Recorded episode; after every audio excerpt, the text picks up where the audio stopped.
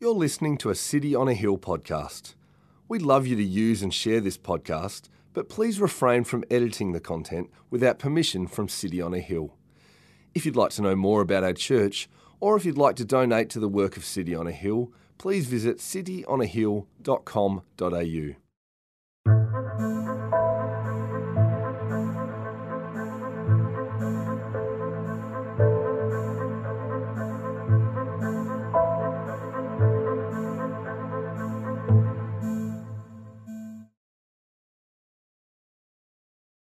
morning, church. This morning we're going to read from 1 Corinthians chapter 15, verses 1 to 28. Now I would remind you, brothers, of the gospel I preached to you, which you received, in which you stand, and by which you are being saved, if you hold fast to the word I preached to you, unless you believed in vain. For I delivered you as of first importance what I also received that Christ died for our sins in accordance with the scriptures, that he was buried, that he was raised on the third day in accordance with the scriptures, and that he appeared to Cephas, then to the twelve. Then he appeared to more than 500 brothers at one time, most of whom are still alive, though some have fallen asleep. Then he appeared to James then to all the apostles. Last of all, as one untimely born, he appeared also to me. For I am the least of the apostles, unworthy to be called an apostle, because I persecuted the church of God. But by the grace of God, I am what I am, and his grace toward me was not in vain. On the contrary, I worked harder than any of them though it was not I, but the grace of God that is within me. Whether then it was I or they, so we preach, and so you believed. Now, if Christ is proclaimed as raised from the dead, how can some of you say that there is no resurrection of the dead? But if there is no resurrection of the dead, then not even Christ has been raised. And if Christ has not been raised, then our preaching is in vain and your faith is in vain. We are even found to be misrepresenting God because we testified about God that He raised Christ, whom He did not raise, if it is true that the dead are not raised. For if the dead are not raised, not even Christ has been raised. And if Christ has not been raised, your faith is futile and you are still in your sins then those also who have fallen asleep in Christ have perished. If in Christ we have hope in this life only, we are of all people most to be pitied. But in fact, Christ has been raised from the dead, the firstfruits of those who have fallen asleep. For as by a man came death, by a man has come also the resurrection of the dead. For as in Adam all die, so also in Christ shall all be made alive. But each in his own order Christ the firstfruits, then at his coming, those who belong to Christ. Then comes the end, when he delivers the kingdom to God the Father after destroying every rule and every authority and power. For he must reign until he has put all his enemies under his feet. The last enemy to be destroyed is death. For God has put all things in subjection under his feet. But when it says, all things are put in subjection, it is plain that he is accepted who put all things in subjection under him.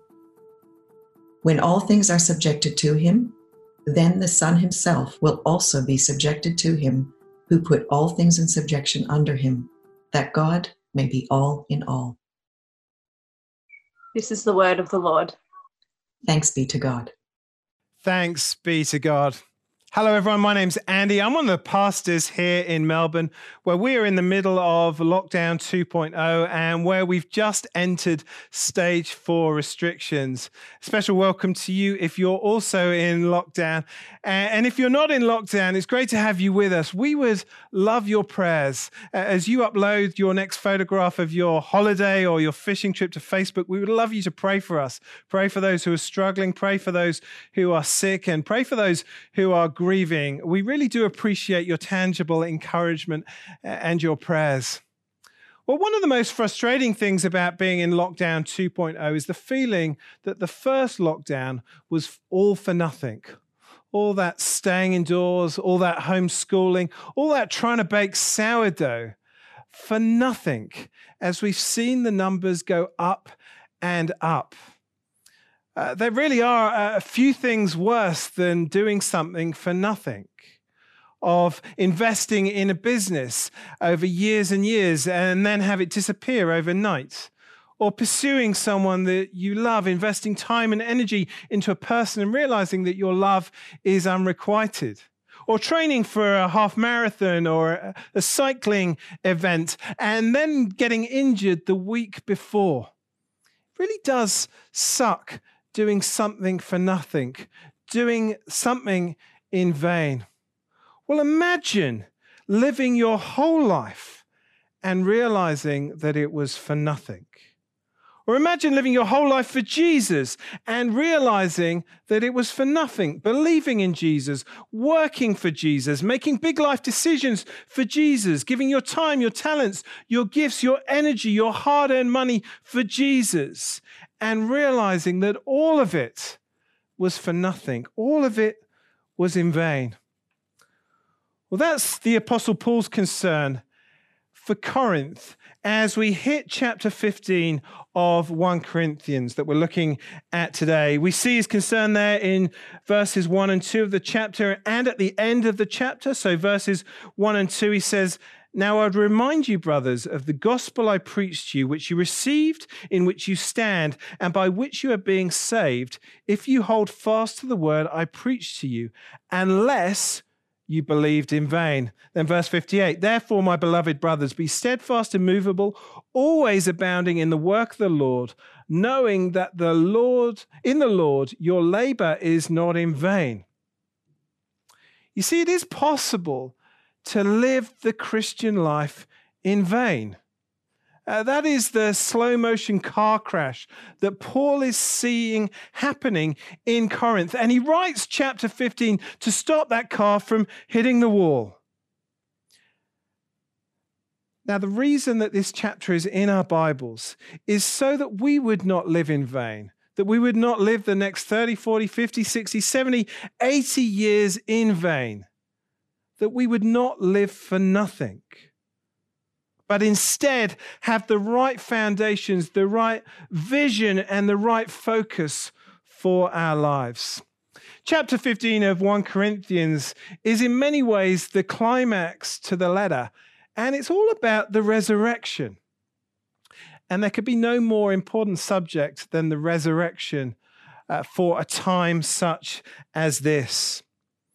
Over the next three weeks, we're going to be looking at chapter 15 and unpacking what the resurrection means for us and for our lives so that we would not live in vain. The next three weeks would be an excellent time to invite someone along. Well, today we're looking at the first 11 verses of chapter 15, and they tell us three really important things about the resurrection. The first is this that the resurrection is foundational. The resurrection is foundational. Uh, let me read from verse 1. Now I would remind you, brothers, of the gospel I preached to you, which you received, in which you stand, and by which you are being saved, if you hold fast to the word I preached to you, unless you believed in vain. For I delivered to you as of first importance what I also received that Christ died for our sins in accordance with the Scriptures, that he was buried, that he was raised on the third day in accordance with the Scriptures. Now, how would you answer this question? What is the gospel? I know there are some watching who have been Christian for many years.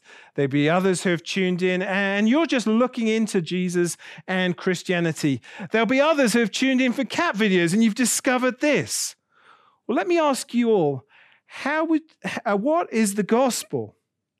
Now, Paul says that the gospel is a message, that he preached it to the Corinthians, that they received it, and it is something that they are being saved by. And the content of the message, that's verse 3 that Christ died for our sins in accordance with the scriptures, uh, that he was buried, that he was raised on the third day in accordance with the scriptures. Now, Paul really does give them the ABC of the Christian faith. And I can't help but think that the Corinthians would have felt patronized as uh, this bit of the letter was, was uh, being read out. Sorry, Paul, uh, do you know who you're writing to? We are Corinth. We've got super apostles. We've got gifts. We've got tongues. We've got prophecy coming out of our ears. Of course, we know what the scriptures say. Of course, we know what happened to Jesus. That's so basic, Paul. And they would be right. Uh, they were the most impressive church of their time. If Corinth was in lockdown, they would have had the most impressive online service the world has ever seen. But Paul uh, does not tell them this to teach them about facts. He tells them this to teach them about their foundations.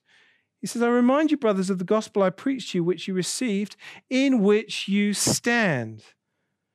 The gospel through which you are being saved, if you hold fast to the word I preached to you. Paul wants them to know their foundations. And the, the, the, the runway of the argument, where Paul lands, uh, the whole center of this chapter is the resurrection. And he wants them to know that the resurrection is their foundation. Now, my mate Charlie in the UK uh, illustrates this point um, with this illustration, and you can try this at home. Uh, what he, does is he gets a stool or a chair and he gets a child, and he gets the child to stand on the chair. And the child represents Christianity, and the stool represents the gospel and the resurrection. And what Paul does in this chapter and in this passage is that he gives the he gives the, the stool a really good shake. He gives the resurrection a really good shake. Now, if you're playing along at home, uh, you can give the stool a really good shake and see what uh, reaction you get from the child. You see, to stand on the gospel is to stand on the resurrection of Jesus. Take the resurrection away from Christianity, and the Christian life falls on its bum. The Christian life is all in vain if the foundation is not the resurrection. Now, Paul's going to unpack a bunch of implications over the course of the chapter. But what he wants to, us to see here is just how foundational the resurrection is to the gospel and how foundational the resurrection is to the Christian life. You see, the Corinthians, they'd moved away from that foundation, they've moved to other stuff. Uh, their foundation was uh, quickly becoming their religion and their reputation. And they were uh, religiously impressive. Their church was flashy and it was well known. But like one of those newspaper towers that you make when you're at primary school, uh, religion and reputation uh, will hold you for, for, for a little bit, but ultimately the whole thing will crumble when hard times hit, unless your reputa- unless your the resurrection is your foundation, the whole thing comes down and you live the Christian life in vain. I think this becomes more apparent as you live the Christian life, more of a danger as you go on in the walk with Jesus. You can easily uh, lean on your reputation. Don't you know that I was the president of the Christian Union? Or don't you know that I go to the biggest Anglican church in the whole of Australia? Or have you seen my impressive Instagram of all my Bible verses? Uh, don't you know who I am? That is a real danger for people like me who've been Christian for a number of years. But when tough times hit, your religion and your reputation will just prove to be a waste of time. See, only the resurrection of Jesus gives your life a firm foundation. The resurrection is foundational. Well, secondly, the resurrection is, is historical. Uh, that's verses 5 to 8. And verses 5 to 8 really do read like a Channel 9 news report of the resurrection. Uh, let me read from verse 5. And he appeared to Cephas, then to the 12, then he appeared to more than 500 brothers at one time, most of whom are still alive, though some have fallen asleep. Then he appeared to James. Then he appeared to all the apostles. Last of all, as one untimely born, he appeared also to me. Uh, do you see how the news report flows? And then, and then, and then.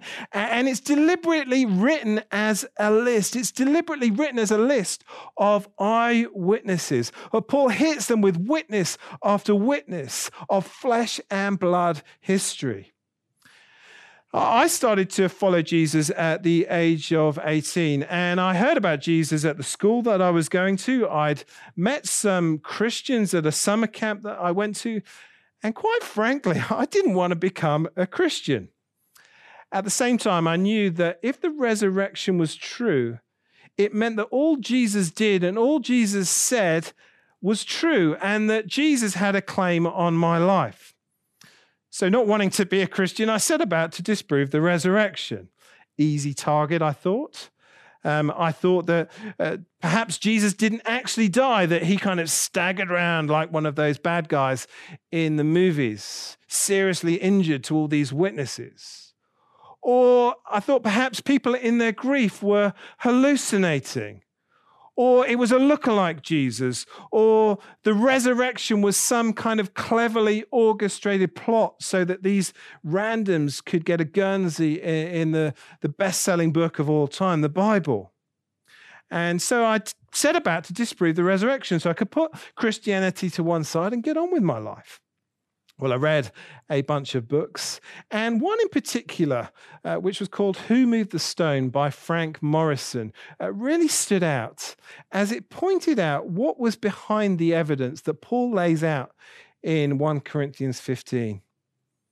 You see, when people are hallucinating, they don't hallucinate the same thing.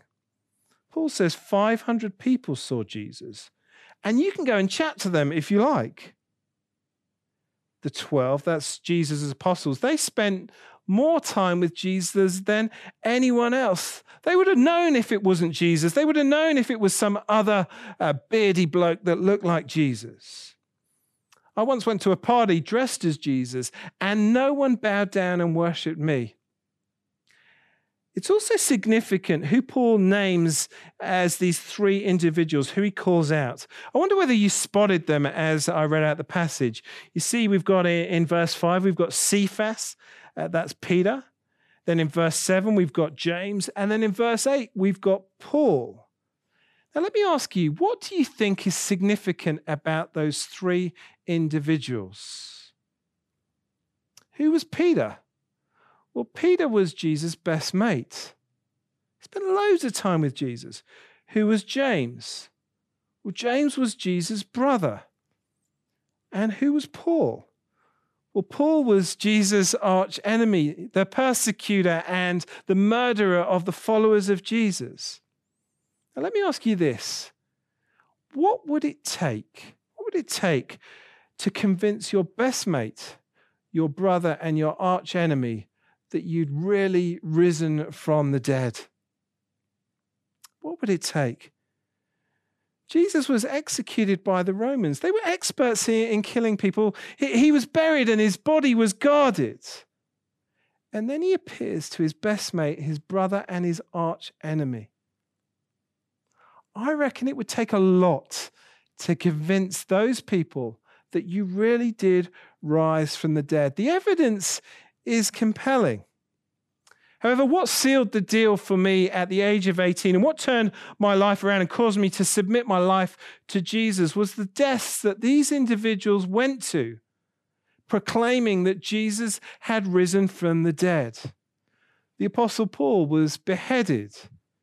Peter was crucified upside down, and James was stoned to death, all convinced that Jesus had risen from the dead and that they would rise from the dead too. Who would allow themselves to be stoned to death for something that they knew was a lie? Well, at the age of 18, I prayed a prayer and I asked Jesus to be in charge of my life. And I can honestly say that uh, because of the resurrection and because of following Jesus, he has changed my life forever. Well, Paul also had his life transformed by meeting the risen Jesus. The Jesus that really did rise from the dead, that really did have flesh and blood and wounds and dry blood. That Jesus rose from the dead. And Paul wants the Corinthians to know that it was historical. But it was not just historical, was it? It was also transformational. And that's uh, the third point that I want us to look at today that the resurrection is transformational. That's verses 9 to 11. And in these verses, Paul unpacks, unpacks how he has had his life transformed by the resurrection of Jesus. Uh, he says, verse 8, that he describes himself as one and untimely born uh, because. Um, he never actually saw the pre resurrection Jesus. Uh, verse 9, he describes himself as the least of the apostles because he was the last pick on the team. And he also describes himself as unworthy to be called an apostle because he spent his life killing Christians. And he says, and here's the transformation. He says, verse 10, he says, He worked harder than any of them, preaching the gospel, living the gospel, carrying the gospel, being persecuted, being shipwrecked for the gospel, so that people, like the people in Corinth, would hear the gospel and be saved by the gospel. Now, the reason he heads down this direction is that the Corinthians, they had a, a resurrection problem, which meant that their lives weren't being transformed in the way that they should have been transformed. Uh, next week, as we hit verse 12, we'll hear these words. Uh, Paul says, How can some of you say that there is no resurrection from the dead? They had this uh, warped view of the resurrection. Their view of the resurrection was like Casper the friendly ghost, that after you die, you went on up to be with the spirit in the sky, and you would kind of be liberated from your body, that you would be free to do whatever you want and go wherever you want, just like Casper. The problem is that kind of thinking didn't come from the Bible. That kind of thinking came from Greek uh, thinking, the Greek mindset that said that that your soul, that it's all about your soul and uh, and your body you can do with what you like. And that's what they did. They treated their bodies like those disposable face masks, discarded, something that didn't matter. They thought that it didn't matter what you did with your body as long as your soul was in a good place. So their Sundays were very flamboyant. Uh, they were very spiritual, very impressive. But Monday to Sunday, the Corinthians were just like anyone else in Corinth. In fact, they were worse than anyone in Corinth. There was sexual immorality, there was lawsuits, there was infighting and division, there was just such unloving cruelty. Now, I have a, a rather embarrassing story to tell, but for the gospel, I think it's worth it. Um, on week one of City on a Hill Digital, when everyone pivoted and we all got excited about church going online, City on a Hill Digital featured on the ABC Breakfast News. Now, like it was Christmas morning, I darted out, out of bed and I filmed our a feature on City on a Hill Digital on the ABC News. And I filmed it and I uploaded it for everyone to see on the staff team. The problem as I discovered was that halfway through the clip, there was a reflection of me just in my towel. And my beautiful body was there for all to see. Don't worry, I uh, replaced it quick as a flash. Now, when you're taking videos of the TV, it matters what you do with your body. Likewise, when you are heading, when you base your life on a physical resurrection, it matters what you do with your body. It matters how you spend your life. It matters how your body and how you use your body in life is transformed. Uh, the brilliant Dr. Brian Rosner, principal of Ridley College here in Melbourne, writes this in his commentary on, this, on, on these verses. He says, Our life in this world matters in part because it turns out to be not merely a waiting room in which we pass our time until being invited into the rest of the building where we will really live. Our life in this world establishes the starting chapters for a story that will continue and flourish in radically new ways, and not merely begin for the first time upon the resurrection of the dead. See, this life is not a waiting room. It's not a holding pattern. It's not a warm up act for resurrection life. Resurrection life starts now and it transforms the way that we live our lives now. We shouldn't be just transformed on a Sunday as we sing and as we pray and as we go to church, but we should be transformed Monday to Sunday because that's what the resurrection does. It transforms you. It transforms how you do your job. It transforms how you spend your money. It transforms how you give your time. I love seeing how people around City on a Hill use their bodies, use their lives for Jesus. Dentists being dentists for Jesus, chefs being chefs for Jesus, mums being mums for Jesus all because Jesus was raised from the dead and will cause you to be raised from the dead if you hold fast to the gospel that was preached to you. It gives us great purpose, the resurrection. But it not only gives us purpose, it gives us profound hope. I don't know how you're feeling today as you've woken up and seen the latest news report. You might be struggling to get out of bed today. You might be feeling the weight of lockdown 2.0 and the numbers going up and up. You might be in fear of catching coronavirus. You might even have coronavirus. But the resurrection transforms the story, it transforms our fears and gives us great hope. The hope that only the gospel contains. Uh, there's a painting in Florence that I love. I discovered it in a book when I was about 17, but I actually got to see it in the flesh. It's a beautiful, massive fresco. Uh, it's called The Holy Trinity by Masaccio. And what I love about this picture is what is hidden at the bottom of the picture. See, in the bottom of the picture, as you stand next to this massive painted wall, you come face to face with a skeleton. And the idea is, is that you face uh, death in the face as you face this skeleton. And there's an inscription uh, above the skeleton. Uh, it's in Italian or Latin or something, I don't know. As you stand there looking at the skeleton, looking death in the face, the skeleton says these words. It says, I once, I was what you are now, and what I am, you will be. I once was what you are now, and what I am, you will be. It's quite a, a bleak picture standing there facing this skeleton. It's a comment on life and the meaningless of life. But what I want us to see from 1 Corinthians 15, verses 1 to 11, is that Jesus transforms the story. Jesus transforms the story. Because of the gospel, we don't look at the skeleton in the tomb. We look at the Jesus who is risen. See, it's the risen Jesus that says, I once was what you are now, and what I am, you will be. See, the gospel brings hope, the gospel brings purpose, the gospel brings life because Jesus brings resurrection. So let me ask you do you believe this gospel? Do you know this gospel? I don't know where you're at, why you're here today, why you've tuned in, but we would love to chat with you. You can uh, hit up the chat function. You can head to City on a Hill Digital. Uh, we would love to chat to you and help you explore this gospel.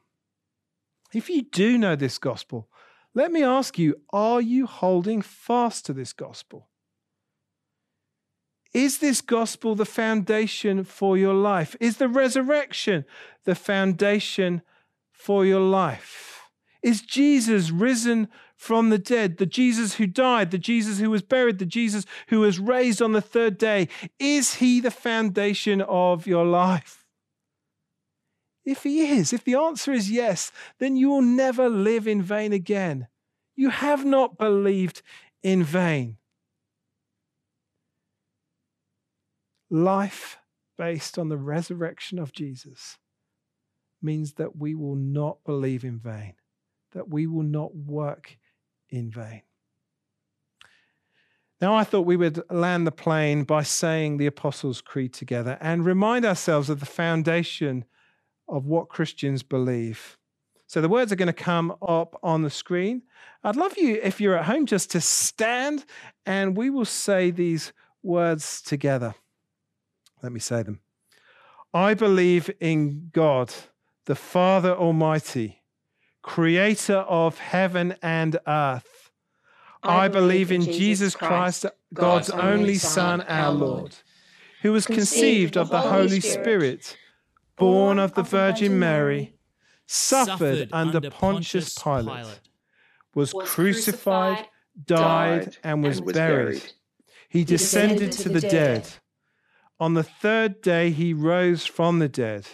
He ascended into heaven and is seated at the right hand of the Father. From there, he will come to judge the living and the dead. I believe in the Holy Spirit, the holy universal church, the communion of saints, the forgiveness of sins, the resurrection of the body and the life everlasting. Amen. Thank you for listening to our podcast. If you'd like to know more about our church, or if you'd like to donate to the work of City on a Hill, please visit cityonahill.com.au.